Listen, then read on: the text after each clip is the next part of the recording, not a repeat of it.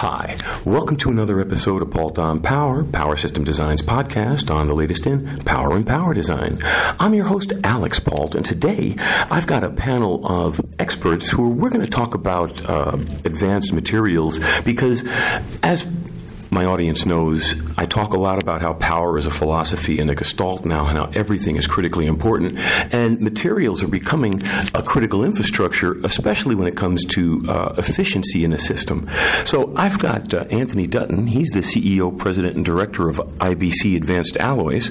I've got uh, his executive vice president, Christopher Huskamp. Chris, he's uh, in charge of business and technical development. And I've got a special guest. He's an editor also in the space, a fellow journalist. He's editor of uh, Energy and Scarcity Investor in Military Technology uh, at Agora Financial. And uh, we're all just going to talk about the whole aspect of alloys and ultralight materials and their advantages in efficient systems. But since the nature of uh, our panel, we'll keep it pretty much in the area of military aerospace. But that's a pretty big space, wouldn't you say, Anthony? It's an enormous space, Alex, and thanks for having us today. Oh, the pleasure is ours. Yeah, I know you touched on a lot of big themes there. You know, that really is the underlying thesis of uh, IBC Advanced Alloys Engineered Materials Division is weight, savings weight, uh, how this can improve the power to weight ratio, which can then power or empower the performance of whatever application it is that we're designing for. I think that uh, even in the last three or four years, we've been noticing, you know, the trend of the importance of weight, you know, has emerged as really being for many for many industries. I think the automotive industry, the aerospace industry, certainly, you know, weight is the number one concern. It's all about payload. It's all about fuel efficiency, fuel savings. And so we are trying to do our small part in introducing um, our specific alloys, which have wide applications across the aerospace industry, both commercial and military, in applications which will save the end user, whether it be a UAV platform, uh, a satellite, a fighter jet, or a commercial jet, the opportunity to save weight and make themselves more efficient, which is at the end of the day what everybody is trying to do. Um, we, as you know, manufacture a very, very unique uh, alloy. It's made from beryllium and aluminum. And what we have done in the last six months is very, very disruptive because we have introduced a process technology whereby we can make this alloy as a casting and therefore make it at a lot lower price point than the existing suppliers of this alloy to the aerospace market. That allows, in turn, engineers, uh, end users, designers um, of aerospace platforms again, whether they be UAV or what have you, to use this alloy. We're finding from from many of our business development discussions, and Chris can uh, can can elaborate here. Many, many, many of our um, well, I'll call engineers and people on the buy side, they really want to use beryllium aluminum as an alloy. And they've always thought that they couldn't really justify the cost because it could only be used as a machined part or as a hogged out part. But since we've introduced this new technology to the market and had it validated, I might add, by Lockheed Martin, who we're now working with on the F 35 uh, Joint Strike Fighter. Um, that I think has really demonstrated to uh, the buy side in the aerospace market that, this is a, a, what I want to call a, a, valid technology with some real potential, some real applications to both decrease weight, improve efficiencies, and most importantly in this economy, save money. So, you know, that's what we're all about, and uh, we've been s- spreading that message very successfully thanks to Chris. And uh, you know, he's probably got a few words to say, perhaps at a more technical level, because he's the one who primarily interfaces with the engineers at all of the various companies that we're working with. Well, you know, and actually, I do want to ask Chris, um, but I want to toss in. I realize, and I know we're going to uh, stay predominantly in the mil aerospace, but just to remind everybody, I mean, obviously, these are all technologies that will eventually trickle down.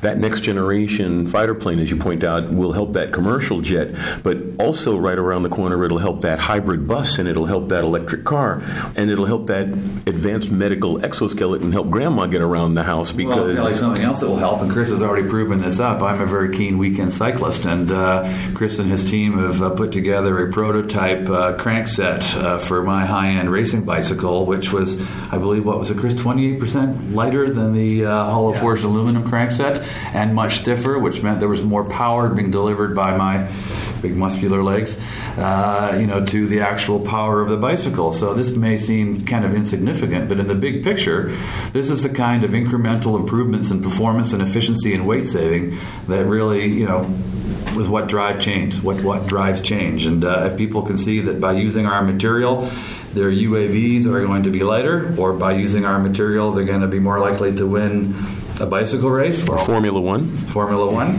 Um, you know, so those are the kinds of opportunities that we, we are looking at and looking at in detail. Yeah. So, Chris, can you tell us about some of your uh, application uh, challenges, successes, interesting stories, anything that you can share with our audience a little bit on that? Yeah, I mean, it, it's the same story that we've been preaching for quite a while. Is we're really in a situation now where up until recently we haven't had the advantage or the ability to really design into these multifunctional materials or these uh, more esoteric uh, properties that these materials have. So being able to have a high modulus or, or high stiffness gives you good dampening of vibration, gives you good stability, means you know less damaged components and say for instance uh, semiconductor electronic life, things like that. You're transmitting less damaging vibrations to the box.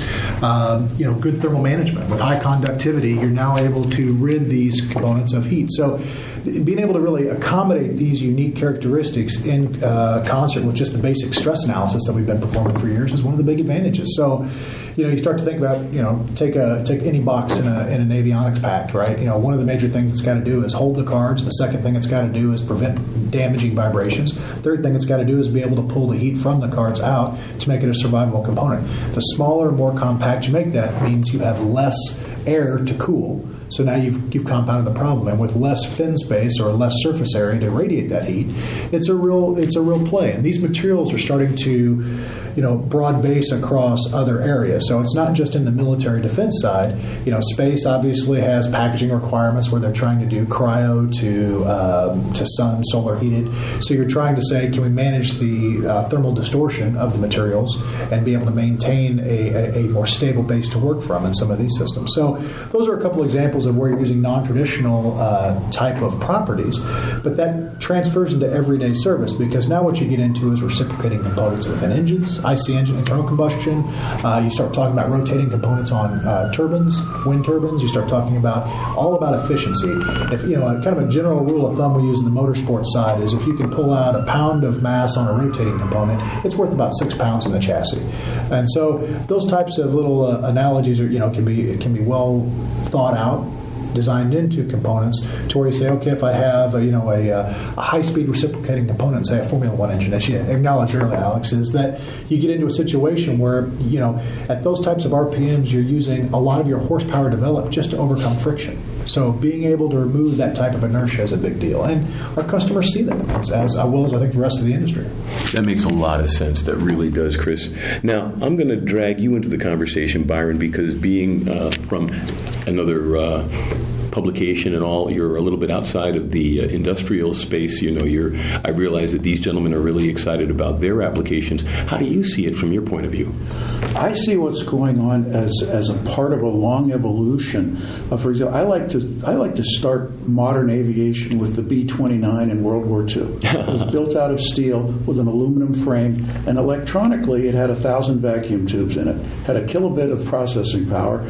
Mostly they used it to run the autopilot and the bombing navigation system. It was simple. When the nose goes up, the nav system pushed it down. When the when the rudder or the airplane yawed left, the rudder would yaw back to there. Simple, simple stuff. But you know, a thousand you know a thousand vacuum tubes, about forty percent of which failed on any given mission. People don't tell you about that in their World War II movies. But but now you it was steel, aluminum, you know, cyclone engines by Wright Patterson and uh, and the uh, and simple electronics looking back, although it was complex, it was the leading technology of the day. The U.S. government spent more money building the B 29 bomber than it did on the Manhattan Project building the atom bomb. Now, move to today. Move to today. For decades, we've been building airplanes the same steel inside, aluminum outside, and some electronics. More electronics, more electronics. Today, we are finally reaching the point, we've reached the point where many, many of the newest uh, aircraft are coming out with completely different metallurgy on the inside, as well as far higher electronics, a lot more than those thousand vacuum tubes on the B 29, for example. But we were building airplanes out of carbon fiber. The B 2 bomber was one of the original you know, carbon airplanes. But uh, but the and then the engine work and, and so much of the aircraft has become an entire system. In, in the F thirty five, for example, it is a flying network of, of, of systems that talk with other systems, such that somebody on a ship five hundred miles away, you know, knows what's going on on the F thirty five, and the guy in the F thirty five, the pilot, he or she knows what's going on in that ship five hundred miles away. Everybody, everybody's networked together, and it's all being done with these advanced materials. This is not your father's airplane. It's not your grandfather's airplane. We have moved beyond the days of just you know steel, aluminum, copper, lead, and a little bit of electronics. We've moved in an entirely new realm of materials. And what IBC is doing with the Beralcast alloy on the Lockheed F-35 and then on other projects as well is part of that evolution. It's highly investable uh, from a newsletter writer's standpoint. Uh, it's highly exciting from the standpoint of someone who's interested in, in chemistry and physics and material science, things like that. Uh, this, this, is, this, is, this is what I want my kids to do. it's, it's interesting because as you start to look down the road of, uh, of advanced materials, you know, we're, we're in a very, uh, I, I like to call it a pivot point in aerospace because you know, you start to look in the UAS market, the UAVs, drones, whatever you want to call them today. That's the, the flavor. You know, we've had some recent news around uh, work on the Fire Scout uh, and, and, being able to uh, implement some parts for testing that are delivered to uh, Wyle Labs, and and that's a that's a very unique ripe space where you're you're looking at a situation where, as great as aluminum is, aluminum no longer works. And I like to always say that you know a, a, materials guy or an engineer needs to have a toolbox of capable solutions. You know whether they be you know rare earth based, whether they're uh, steel, aluminum, carbon fibers, whatever you want to call them. You need to have these tools. and You need to be able to use them where they're appropriate. But now we're in a situation where this aluminum no longer works and it's too heavy. All right.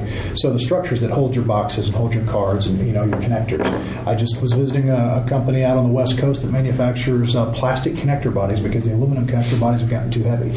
So you know everything is pushing down. We, there's one particular customer that supplies engines we know uh, for UAVs that says a paper clip of weight will put a system overweight and make it not usable. So those types of things really start to come into play. And if you're going to put payloads, which a UAV is nothing without payload, whether that's a, an imaging system targeting target designation or uh, weapon systems, they've got to be lightweight to be able to have appropriate loiter times, fuel, whatever the trade-off needs to be. So the only way those things go into play is with advanced materials. And as you know, today we've been at this um, conference here in New York about critical materials and their their disruptive nature.